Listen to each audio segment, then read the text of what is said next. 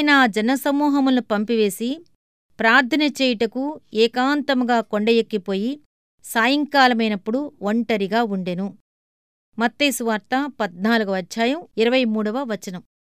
మనిషిగా యేసుక్రీస్తు ఏకాంతానికి ఉన్న ప్రాముఖ్యతను గ్రహించాడు. తనంతట తాను ఒంటరిగా ఉండేవాడు. మనుషులతో సహవాసం మనలను మన నుండి బయటకు ఈడ్చి అలసిపోయేలా చేస్తుంది. యేసుక్రీస్తుకి ఇది తెలుసు.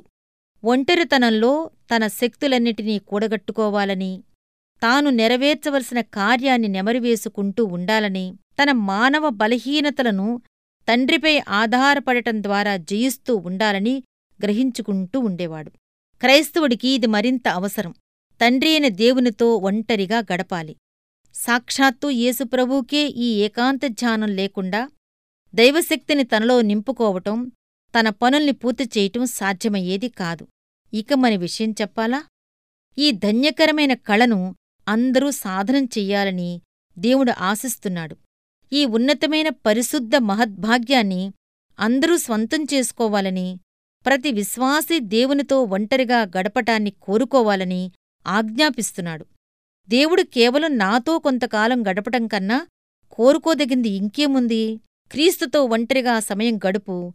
శిష్యులు ఆయన వద్దకు ఏకాంతంగా వచ్చినప్పుడు ఆయన వాళ్లకు కొన్ని విషయాలు వివరిస్తూ ఉండేవాడు. ఇది నీకూ అనుభవం కావాలి. నీకు కొన్ని సత్యాలు అర్థం కావాలంటే జనులందర్నీ పంపించివేసి ఒక్కడివే క్రీస్తుతో ఉండాలి. ప్రపంచం మొత్తంలో నువ్వొక్కడివే ఉన్నావన్న అనుభూతి దేవునితో ఒంటరిగా ఉన్న అనుభవం కలగాలి.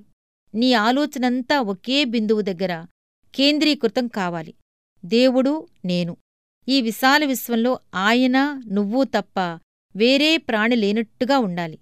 అలాంటి ఏకాంతాన్ని సాధన చెయ్యి. జనసమూహాలను దూరంగా పంపించివెయ్యి. నీ హృదయంలో నిశ్చలతను సాధన చెయ్యి. నీకూ దేవునికి మధ్య మరెవ్వరూ చొరపడకుండా చూసుకో.